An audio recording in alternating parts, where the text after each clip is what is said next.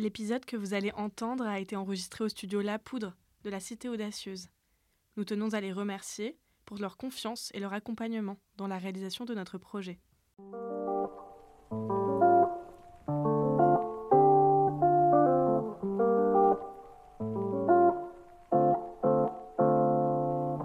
Sitting on my chair, facing my desk, I can't hear anything from my chest. The clinks and tones make my watercolor machine. What if the Deus Ex Machina intervene? Just imagine.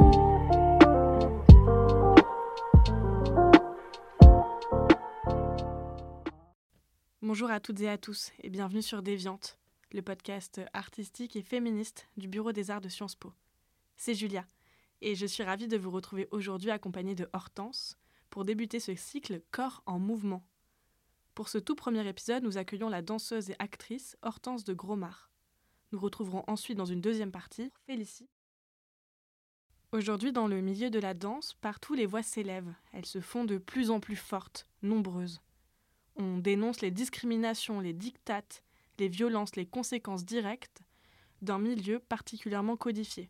Et au cœur de tout cela se dessine un objet tout à fait politique, le corps. Ce corps, car il s'agit bien de notre sujet, interroge et n'a cessé de questionner. Comment, au-delà d'être un amas de chair, d'eau, de muscles, a-t-il été bâti, pensé socialement ? Quel regard au sens large sur lui a-t-il été porté et comment ce dernier l'a influencé ? Et la question la plus élémentaire directe est sans doute, à qui appartient justement ce regard qui conditionne le nôtre ?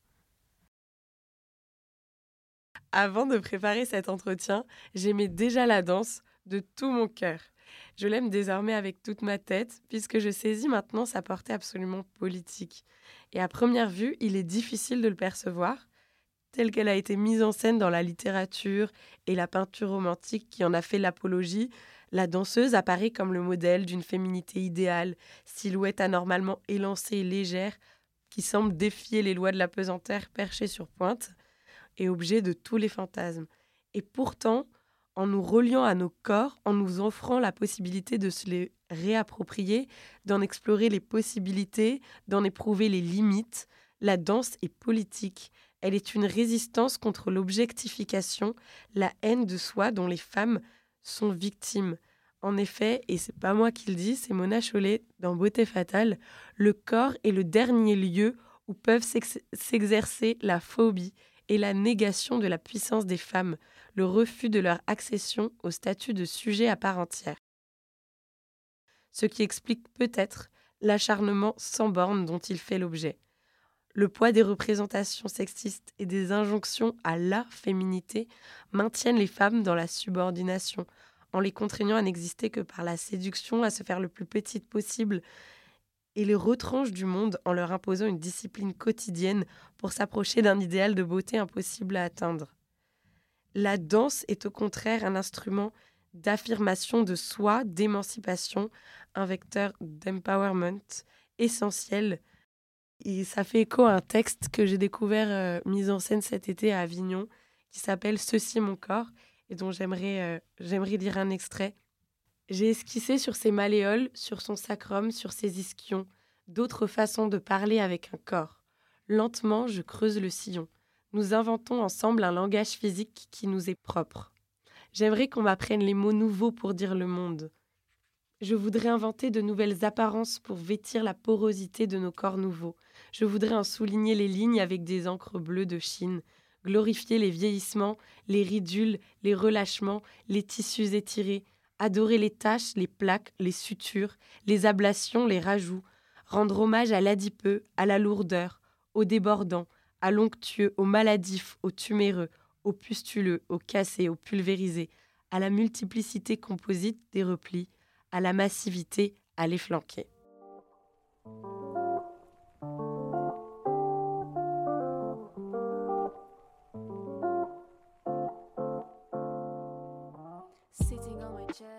Donc Hortense, danseuse, comédienne et gérie, vous avez pu dernièrement l'apercevoir à l'écran dans la série L'Opéra ou à la scène avec la compagnie La Marche Bleue.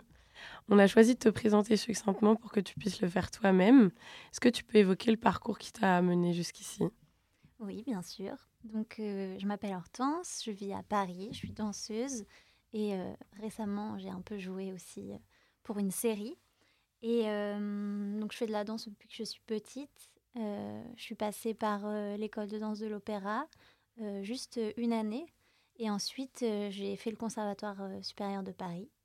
Après, j'ai continué de travailler dans le monde de la danse classique. J'ai bossé avec plusieurs corps de ballet, l'Opéra de Paris et l'Opéra de Bordeaux.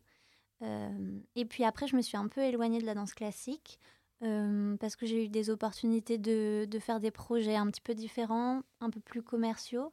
Le premier projet que j'ai fait, c'était un événement Hermès à Shanghai avec la chorégraphe Marion Motin. C'était aussi avec mis en scène par Jean-Paul Goud. Et il y avait une danseuse de flamenco qui s'appelle Rocio Molina, qui est incroyable. Et on était plusieurs danseuses aussi autour. Ça, c'est le premier projet que j'ai fait, un petit peu qui m'a sorti de ce que je connaissais déjà. Et ça a découlé à d'autres choses et ça m'a amenée à là où je suis maintenant. Et maintenant, je fais partie d'une compagnie qui s'appelle La Marche Bleue, qui est chorégraphiée par Léo Walk.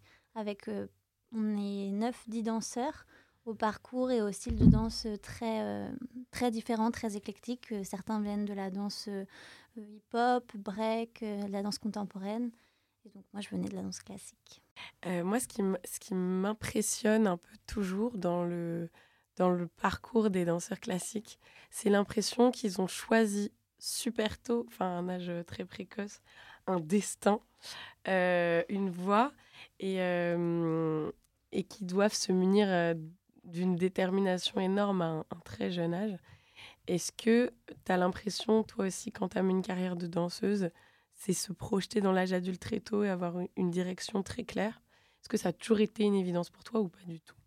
Alors, j'ai pas forcément eu cette vocation ou ce déclic que beaucoup de danseurs ont. Je sais pas, il y en a beaucoup qui voient un ballet assez tôt, à 8 ans, qui voient une danseuse ou un danseur et ça les projette tout de suite sur leur envie d'être danseur professionnel, d'être souvent, beaucoup disent... je veux être danseur étoile. Moi, j'ai pas forcément eu en tout cas, je l'ai pas forcément conscientisé comme ça. J'ai commencé la danse assez jeune. J'ai commencé d'ailleurs pas tout de suite par la danse classique. J'ai fait un tout petit peu de claquettes, un petit peu de hip-hop, un petit peu de classique. Je faisais plusieurs choses différentes. Et puis le classique, j'ai commencé à approfondir de plus en plus, à aimer de plus en plus. Et le chemin s'est fait petit à petit en fonction des opportunités, des expériences que j'ai eues. J'ai été prise à l'école de l'Opéra quand j'avais 13 ans et ça a été quand même assez déterminant parce que là, d'un coup, j'ai rencontré un milieu très exigeant, très intense, mais quand même, ça m'a plu. Donc, j'ai continué et à chaque fois, c'était un petit peu comme ça. En fait, je ne me voyais pas arrêter la danse et perdre cette partie-là de moi. Donc, j'ai toujours continué sans avoir forcément non plus cette parole qui est « je ferai de la danse ou rien d'autre ». Par exemple, à l'âge de 16-17 ans, c'est souvent en danse classique à cet âge-là qu'on doit faire vraiment un choix sur ce qu'on veut faire. Et ça a été assez difficile pour moi de savoir vraiment quelles étaient mes envies, dans quoi j'allais me projeter. Parce que j'aimais bien aussi l'école, j'aimais bien les études. Donc, ça a été assez difficile de faire un choix parce que c'est tôt, quoi. 16 ans, c'est tôt. On est jeune et on ne sait pas toujours dans quoi on va s'épanouir et ce dont on a envie. Ouais, c'est ça. Et c'est assez rassurant en fait, d'avoir cette parole-là parce que on est beaucoup à toujours pas savoir ce qu'on veut faire et d'avoir l'impression d'une armée de robots ultra déterminés comme on peut se l'imaginer, les danseurs. Et d'ailleurs, ce qu'on voit dans des documentaires sur le ballet de l'opéra, sur l'école de danse, du coup, de voir qu'il peut y avoir la place au doute et un peu juste une vision un peu plus court-termiste, c'est assez rassurant. Ouais, c'est vrai que moi, ça a toujours été quelque chose pas qui me faisait culpabiliser, mais je me disais, mince, je suis pas sûre de moi, et tous les autres en face sont sûrs d'eux, donc peut-être que ça va tout de suite pas m'éliminer, mais c'est tellement exigeant la danse, il y a des concours, il y a des auditions en permanence, et peut-être qu'il vaut mieux être sûr de soi, être déterminé pour réussir. Au final, je m'en suis quand même bien sortie, et j'avais quand même cette envie de danser, en fait. Mais c'est juste que je n'avais pas à 100% je n'étais pas sûre de moi à 100% que ça allait être mon métier et que je réussirais là-dedans. Peut-être. Est-ce que ça se ressent dans la manière de danser, ça. Un peu, enfin, voilà, le doute ou la confiance. Je pense qu'en tout cas, ça se ressent dans ma manière de danser à moi. C'est peut-être aussi un petit point faible que j'ai, parce que, mais c'est aussi une question de personnalité. C'est pas, je suis quelqu'un à la base de plutôt introverti ou timide. Et donc, de manière générale, j'ai souvent besoin qu'on me pousse un peu pour que je puisse pleinement danser en m'affranchissant du regard des autres. Je me mets des contraintes que je ne devrais pas me mettre. Mais en général, j'ai un peu peur, voilà, de me lâcher, quoi, de me sentir libre. Et je me mets des contraintes et j'ai peur de ce que vont dire les gens ou ce que vont penser les gens. Et c'est à peu près normal. Mais encore plus parce que tu fais un métier d'image. Et justement, on voulait beaucoup interroger ton rapport au corps, notamment parce que tu as une formation classique à la base et que là, tu évolues maintenant dans un ensemble beaucoup plus contemporain, beaucoup plus souple. Qu'est-ce que tu en tires de cette formation ? Quel rapport tu as avec la création, avec l'improvisation ? Alors, je suis très, très contente d'avoir eu la formation que j'ai eue et ces années de danse classique, parce que ça m'a appris quand même une rigueur, une exigence, un professionnalisme qui est très important pour tous les jobs que je peux avoir maintenant en travail de compagnie.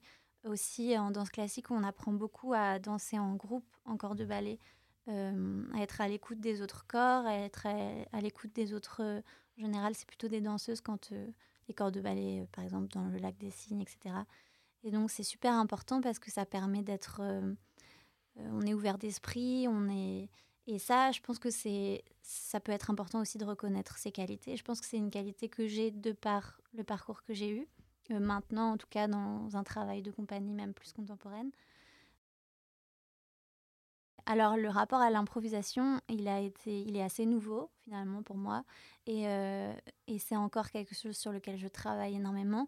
Parce que, après, tous les parcours des danseurs classiques ne sont pas comme ça. Mais moi, dans mon parcours, je n'ai pas eu ce rapport à l'improvisation. En général, en danse classique, on apprend soit des exercices ou soit des variations qu'on nous transmet. Et donc, ce sont des chorégraphies qui sont déjà faites et on essaye de les reproduire le mieux possible, avec le plus de détails possible. Et jamais, en général, on nous demande de faire ce qu'on veut, de proposer quelque chose de nous, avec notre propre corporalité, avec notre propre gestuelle. Donc, quand je suis arrivée dans la compagnie de La Marche Bleue et que j'étais avec des danseurs qui venaient un peu plus de cette culture urbaine, où il y a aussi beaucoup plus la culture du battle, où c'est des gens qui sont habitués à mettre leur individualité au centre d'un cercle et à montrer le meilleur qu'ils peuvent d'eux-mêmes. Moi, ça m'a fait super peur parce que je n'avais jamais été habituée à faire ça. Donc, j'avais l'impression que je ne savais pas faire. Je ne savais pas quoi proposer, je ne savais pas comment danser. Je n'avais jamais eu à expérimenter ma propre gestuelle à moi. J'avais toujours reproduit des variations, des chorégraphies des autres. Donc, c'est un travail qui est assez long, mais c'est un travail que j'adore faire maintenant. Et c'est super riche, c'est super intéressant parce que je découvre encore énormément de choses. Et comment tu as réussi à apprivoiser cet exercice et à trouver ta gestuelle ? D'être avec tous ces danseurs, déjà, c'était un très bel exemple pour moi et c'était très inspirant parce qu'en fait, chacun était très différent, ils avaient une gestuelle très différente. Donc moi, ça a été dur. En fait, c'est dur de trouver sa gestuelle à soi parce qu'en général, on a envie de reproduire ou un petit peu de copier. Donc dans tout ça, on fait un mélange, on s'inspire aussi des autres. Et ce qui a aidé, en fait, c'est aussi moi toute seule, par exemple chez moi, de mettre de la musique et de me laisser aller à ce que je ressentais sur le moment, ce que j'avais envie de faire. Parce que dans un studio, au milieu d'un groupe, on est plus dans un truc de représentation, on est moins en lâcher prise quand même. Il y a toujours ce truc où on veut contrôler, faire un beau mouvement. Et donc là, l'idée, c'était parfois chez moi, juste de faire ce qui me venait, ce que j'avais envie. Et donc, au fur et à mesure, ça devient de plus en plus libérateur et on a de plus en plus envie d'expérimenter ça. Et aussi...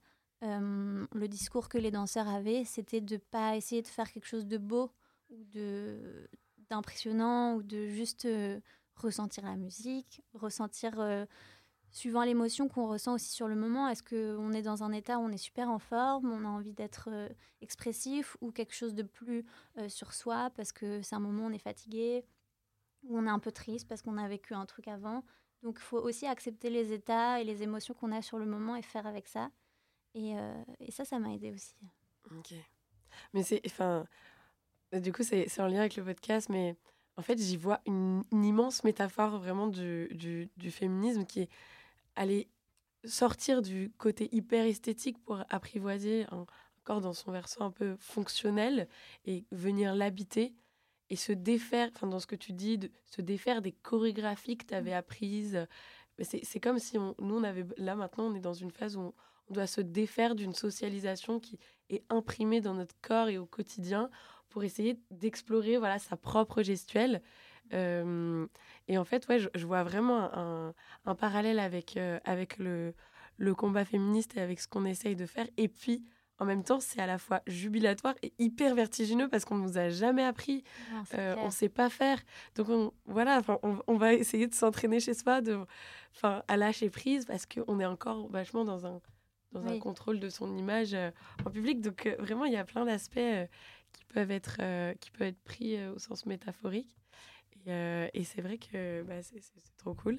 Après, chacun a son parcours, mais c'est vrai que moi, ça me paraissait être un peu un saut dans le vide parce que c'était une façon de faire complètement différente de tout ce que j'avais connu.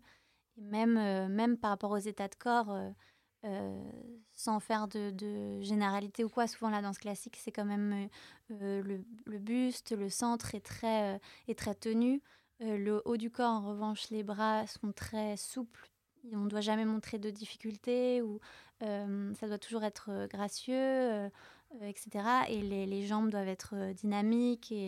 Et d'un coup, en fait, je pouvais faire tout l'inverse, par exemple. Je pouvais utiliser chaque partie de ma colonne vertébrale, aller dans les rondeurs, aller dans les dos ronds, aller dans des choses cassées, avoir des bras saccadés. Et ça, c'est difficile aussi quand pendant, 15 ans, on a travaillé l'inverse, de déconstruire tout ce qu'on a construit. Mais c'est super intéressant. Ouais. Et sur ton rapport avec ta propre image, t'en parlais un petit peu, que c'était encore difficile parfois devant les autres. Mmh. En plus, en danse, on est entouré de miroirs. Toi, en plus, tu fais des spots publicitaires, des défilés. Donc, tu vis des moments où on te met en scène. Et puis aussi maintenant dans la série, comment tu le vis? Quel rapport tu as avec ton image et ton corps? J'ai plutôt un bon rapport. Enfin, j'ai pas une image de moi trop négative.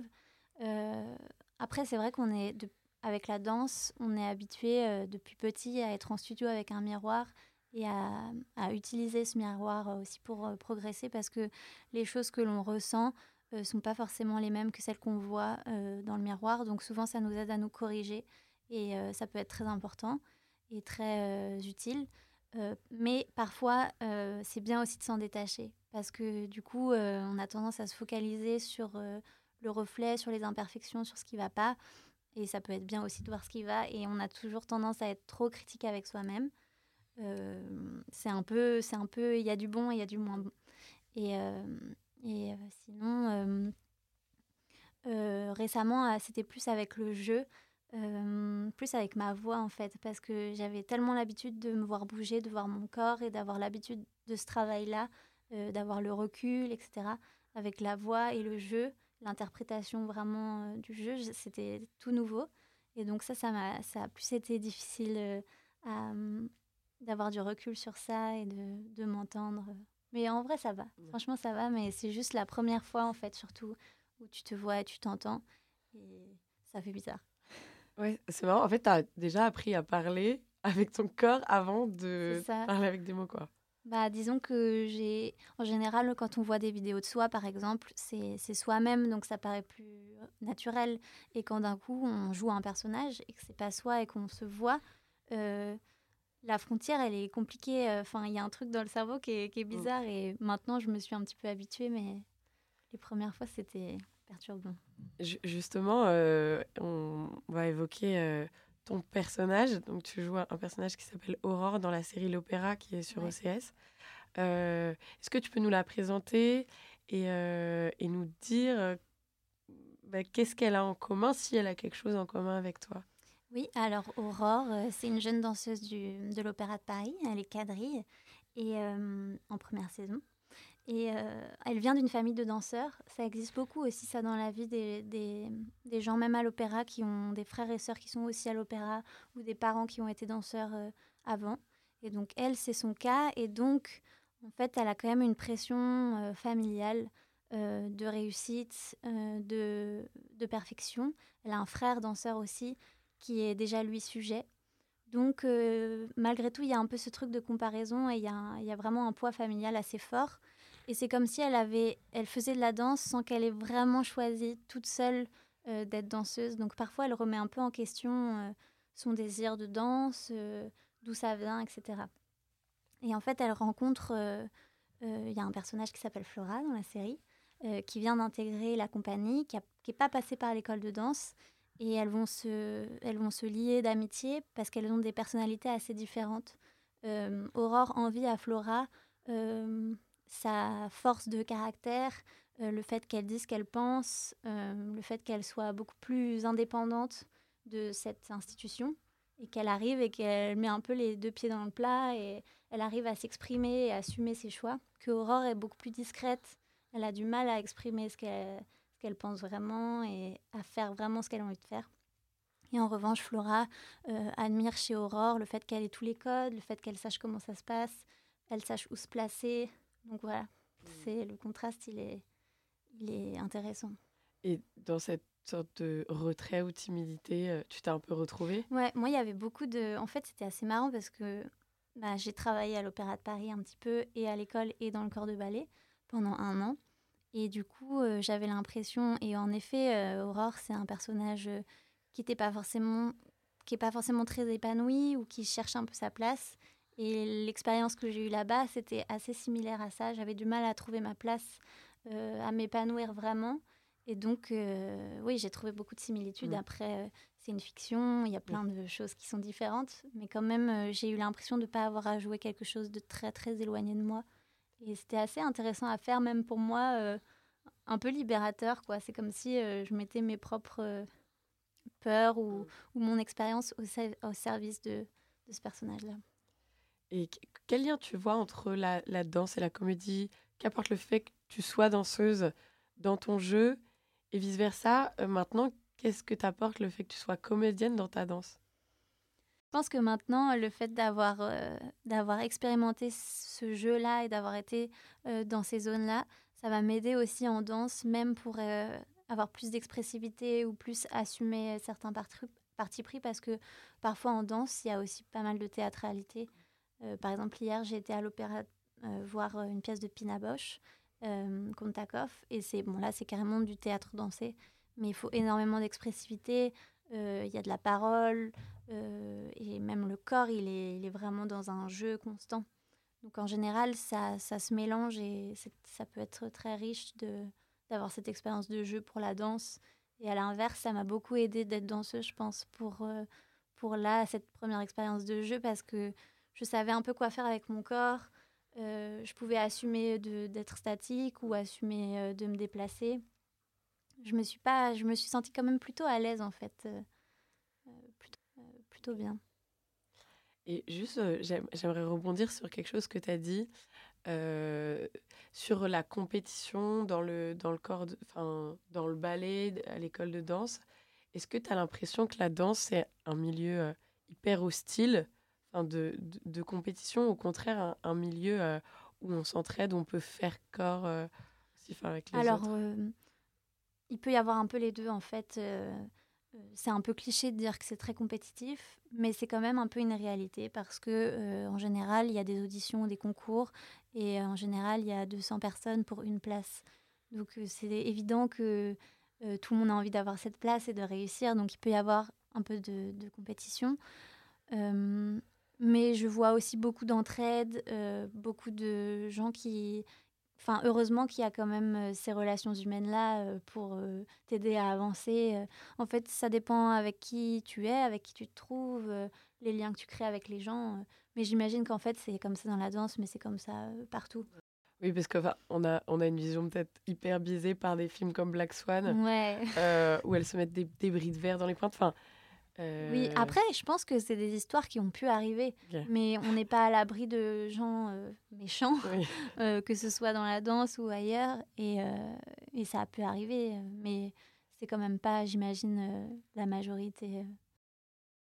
Parce que j'ai l'impression, peut-être que je suis biaisée, en plus on fait de la radio là, que moi j'aurais tellement peur de faire un spectacle de danse, parce que le corps, j'ai l'impression qu'il est beaucoup plus faillible que la voix ou un discours que j'aurais préparé. Ah, moi, c'est l'inverse. Ah oui. Moi, j'ai peur de parler en public. Même ça m'est arrivé de... Par exemple, en compagnie parfois ou dans le travail, on fait des petits cercles ou des petits points pour parler de la résidence, de parler de, je sais pas, du travail, de ce qu'on a ressenti. Chacun peut s'exprimer assez librement sur certaines choses. Et c'est arrivé que chacun parle et que ça arrive à moi, et que je me sente... Alors que c'est avec des gens que je connais, avec qui je suis proche, avec lesquels je m'entends bien, mais c'est trop dur pour moi, et limite j'ai envie de pleurer parce que je ne sais pas comment exprimer des choses que je ressens intérieurement, et c'est quelque chose qui est dur, quoi, de mettre des mots sur des sensations, des émotions. Donc je suis beaucoup plus à l'aise pour danser que pour parler devant des gens. C'est vrai qu'en fait, on est vulnérable pas du tout aux mêmes endroits, quoi. En général. Mais du coup, sur son rapport à la scène, tu as fait l'ouverture du concert de Laylo l'année dernière. Est-ce que tu peux nous en parler davantage et... Ouais, alors c'était un truc de fou. J'avais jamais fait, et en tant que spectatrice et en tant que danseuse, de concert à Bercy, ni de concert de rap, etc. Donc j'y allais... avec un peu zéro attente, sans vraiment savoir dans quoi je m'embarquais. Et en effet, j'étais en grand corbeau, oiseau, avec des ailes immenses de plusieurs mètres. Et je faisais l'ouverture du concert de Laylo avant même qu'il rentre sur scène. Donc moi, j'étais au sol et le rideau s'est levé et les gens ont crié. Donc il y avait 17 000 personnes et j'étais choquée de ce que ça a provoqué sur mon corps, et même je savais pas, mais ça m'a un peu paralysée. Il fallait que je me lève et les ailes sont lourdes et j'ai l'impression que j'arriverais jamais, et après il fallait juste que je marche, et pareil, c'est rien, c'est une marche, j'avais pas à danser ou quoi, mais j'avais l'impression que la puissance des voix des 17 000 personnes allait me replaquer au sol, ou je sais pas, m'empêcher d'avancer, et c'était une émotion assez indescriptible que je connaissais pas, parce que j'avais déjà vécu évidemment des moments très forts en scène, avec un public communicatif, etc. Mais 17 000 personnes, ça m'était jamais arrivé, donc c'était hyper intense. Et j'ai eu du mal un peu à redescendre de ces émotions-là. Et même après, on dansait avec les autres danseurs, avec le groupe, on sautait, le son est fort, la scène elle vibre, donc ton corps il vibre. Et ouais, c'était des choses nouvelles que je ressentais. Et après, c'est très dur de redescendre, quoi. Et comment on gère ça, ce décalage entre la scène qui est grisante et cette expérience assez unique, avec un peu la solitude du travail. Franchement, c'est dur. Et encore, moi, j'étais juste danseuse sur le show. Mais le contraste, il est assez impressionnant. Et le retour chez soi, après, quand on est tout seul, alors qu'on vient de vivre un moment très fort avec tous les danseurs, on était 20, on sautait sur scène, il y avait du feu, de la pyrotechnie, le son fort et tout, c'est compliqué. Mais il faut aussi être prêt à accepter ça, parce que quand on est, je pense, artiste de manière générale, déjà, il y a des périodes où il y a beaucoup de projets, il y a des périodes où il y a moins de projets. Donc c'est un peu les montagnes russes... émotionnel, il y a beaucoup de rencontres, souvent c'est très fort et très intense. Par exemple, sur le tournage de la série, on tournait pendant 5 mois, donc moi j'étais pas tout le temps sur le tournage parce que j'étais second rôle, mais il y a eu les premiers mois où c'était pendant le Covid, donc on tournait tous en Belgique, on était tous au même endroit à l'hôtel, donc on a créé des liens très forts, et quand d'un coup tout se termine et c'est fini, ça prend un peu de temps quand même de se réadapter à ton quotidien, et ouais. Oui, parce que c'est une vie de projet, en fait. Ouais, tu passes d'un projet à un autre. Et c'est souvent intense, humainement, artistiquement. Donc, il faut être prêt à accepter ça aussi. Et il y a des moments où c'est un peu plus difficile, mais on sait que c'est par là qu'il faut qu'on passe. Et voilà, en vrai, ça va. Moi, je suis hyper heureuse de faire ça et de pouvoir vivre des choses comme ça, très, très belles, très riches. Mais il faut accepter les moments un peu plus calmes, quoi. Ouais. T'échangerais pour rien au monde un peu ce petit chaos contre la stabilité d'une vie de bureau. Ouais, je pense pas. Non, je pense que ça me plairait pas. Et même j'ai expérimenté aussi de travailler dans un corps de ballet où c'est plus régulier, etc. Et je pense que ça me correspondait moins. Enfin, en tout cas, j'étais moins épanouie dans ce processus-là et ce parcours-là que maintenant, avec des projets plus différents. Peut-être que je travaillais moins en soi sur la longueur, mais en fait, ça me correspond mieux.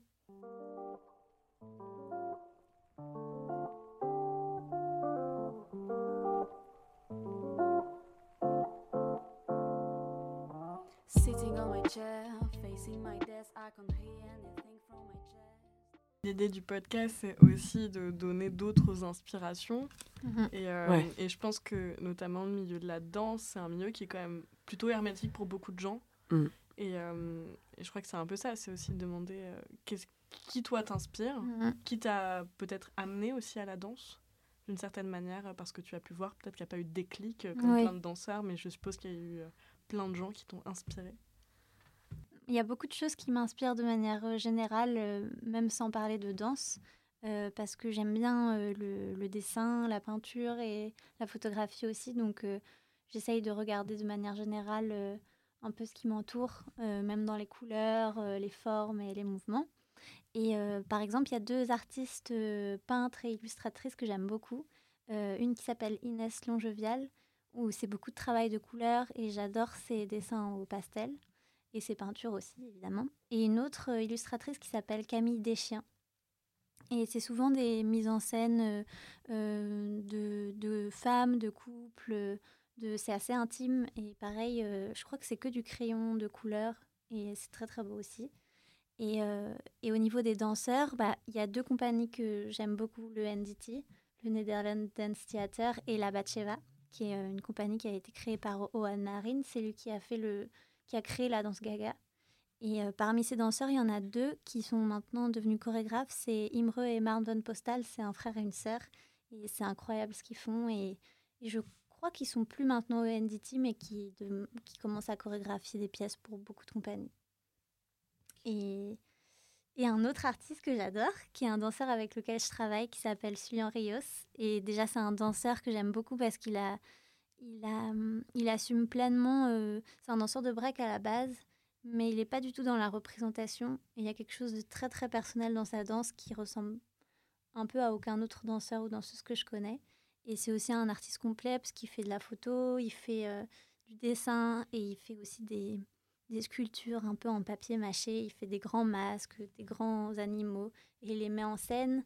Il les photographie de manière très poétique dans la nature ou même dans un milieu urbain, et c'est très beau. C'est quoi qui te rend sensible à une manière de danser, à un chorégraphe Parfois, il y a des projections aussi. J'aime bien quand je peux pas forcément me reconnaître dans une gestuelle, parce que souvent, c'est pas le cas, mais j'arrive à voir quelque chose qui peut être similaire à quelque chose de plus intime, que je peux ressentir ou quoi. J'ai un peu stalké pour préparer l'interview. Et sur ton Instagram, il y a des petites vidéos où on te voit danser en plein milieu de paysages désertiques. Et j'ai trouvé ça très beau. Alors, je vous conseille tous d'aller voir. Et ça m'a un peu fait penser à une pionnière de la danse, puisqu'on parle d'inspiration, qui, moi, m'a toujours fascinée. C'est Isadora Duncan. Une danseuse qu'on appelait la danseuse aux pieds nus. Et Colette, l'écrivaine, disait d'elle qu'elle était née pour danser, qu'elle danserait jusqu'à mourir. Et en fait, elle est pionnière de la danse contemporaine. Elle a rejeté tout l'aspect hyper corseté du classique pour s'en libérer. Et voilà, elle faisait des danses dans des parcs, pieds nus, avec des grandes robes fluides. Et j'ai un peu vu un écho à elle dans tes vidéos. Qu'est-ce que ça t'évoque? Est-ce que tu la connaissais?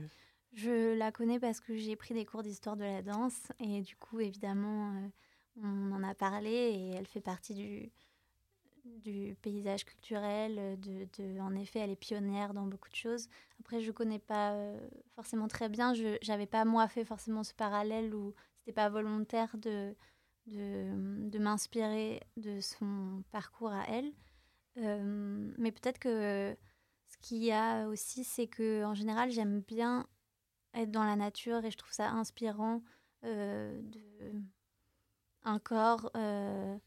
petit, dans une nature immense, avec soit des vagues, la mer, le vent, les oiseaux, je sais pas. Je me sens bien, en tout cas dans un contexte comme ça, où je suis toute seule. Encore une fois, j'aime bien être seule. Non, mais je suis toute seule et accompagnée de, je sais pas, d'un élément qui est fort, quoi. Ouais. Et je me sens plus libre et j'arrive mieux à lâcher prise. Enfin, c'est pas mieux, mais je me sens bien. Puis c'est vrai qu'il y a de plus en plus d'ailleurs d'expérimentations, de chorégraphies qui sortent de scène, pas seulement dans la nature, mais même on a vu récemment à Chaillot, La Horde, et qui ont mis à qui on a donné carte blanche et qui ont investi absolument tous les espaces. Là, en ce moment, il y a au Louvre, il y a Anne-Theresa de Kersmaker, Nemo Floré... qui prennent possession des galeries. Qu'est-ce que ça t'inspire de sortir de scène un peu? Je trouve ça chouette parce qu'en fait, on déplace aussi la frontière entre spectateurs et danseurs. Où là, en fait, par exemple, j'imagine, j'ai pas été voir au Louvre, mais tout est un peu plus mélangé. Puis il y a le rapport aux œuvres d'art, il y a des parallèles qu'on peut faire aussi avec les corps et les postures au niveau des tableaux.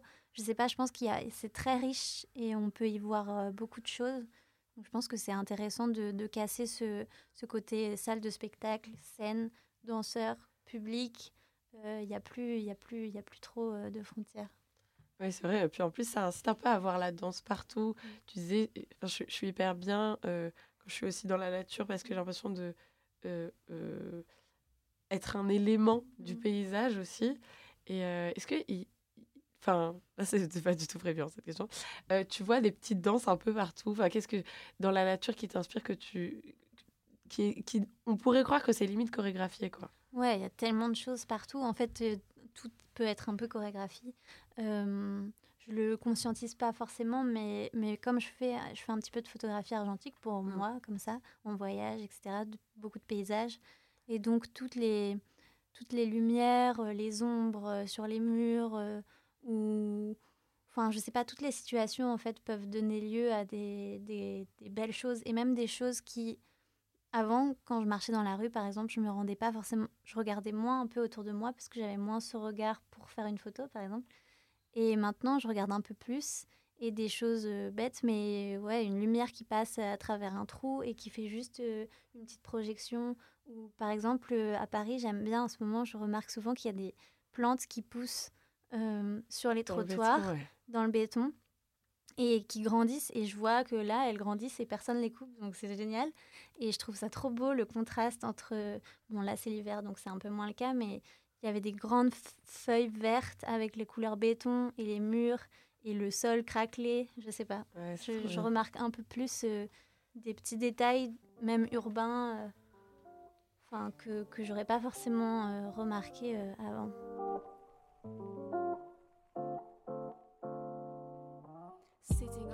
Merci d'avoir accepté notre invitation et de nous avoir parlé de ton rapport à la danse, au corps, avec à grand plaisir. Tu inaugures un peu aussi un cycle qu'on est en train de faire sur justement corps en mouvement et un peu toutes les voix qui s'élèvent aujourd'hui dans le milieu de la danse, à la fois pour un peu briser les normes et les codes qui ont été instaurés et qui sont encore un peu trop anciens. Donc, on était très, très heureuse de pouvoir débuter ça avec toi. Merci beaucoup à vous deux. Est-ce que tu peux nous dire où on pourra te retrouver prochainement ? Ouais, alors on est en train de faire une nouvelle création avec La Marche Bleue. Et la prochaine pièce, elle s'appelle Maison d'en face. Donc c'est toujours chorégraphié par Léo Walk. Et on va danser au Châtelet au mois d'avril. Alors les dates, je crois que c'est 3, 6, 12 et 13 avril. Ok, merci beaucoup. Et il y a une nouvelle saison de l'opéra prévue ? Pas encore. On ne sait pas encore s'il y aura une troisième saison ou pas. Bah, du coup, suivez-la de près.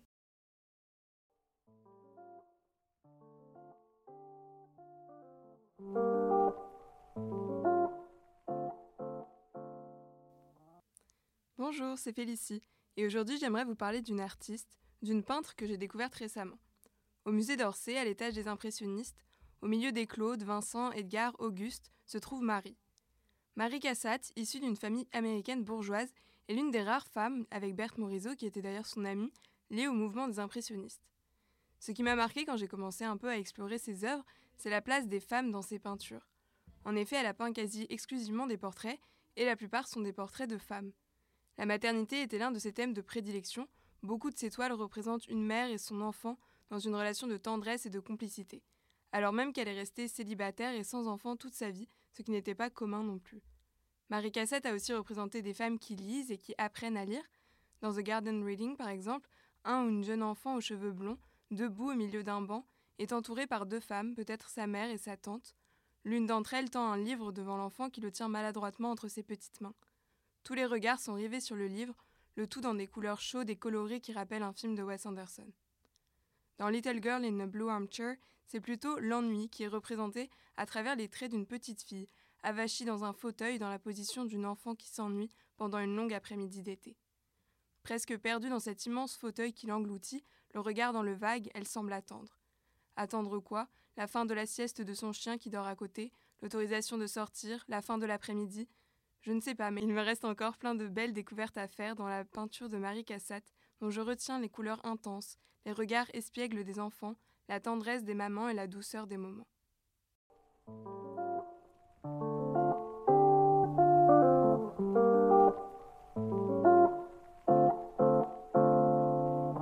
Sitting on my chair, facing my desk, I can't hear anything from my chest. The clinks and ringtones make my watercolor machine. What if the Deus Ex Machina intervene? Vous venez d'entendre un épisode de Déviantes, nous espérons qu'il vous a plu. Déviantes est un podcast artistique et féministe du Bureau des Arts de Sciences Po. Vous pouvez nous écouter et nous retrouver sur toutes les plateformes de streaming, comme Spotify, Deezer ou encore Apple Podcasts. Vous pouvez également nous suivre sur Instagram, déviante.sciencespo. Enfin, n'hésitez pas à nous partager à votre tour vos avis et recommandations. À très bientôt. Nous tenons à remercier Célia Cully pour le générique de notre podcast. It's been a long time since I have listened to life. The hubbub has now become a song of wildlife. My sense of smell sends to me millions of flavors. No one can count, even the best of all bitters. Is this the truth?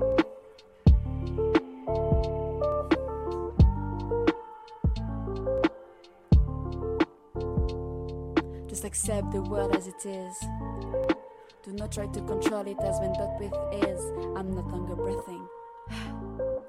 Poisoning myself, it's time to put on my machine on the shelf.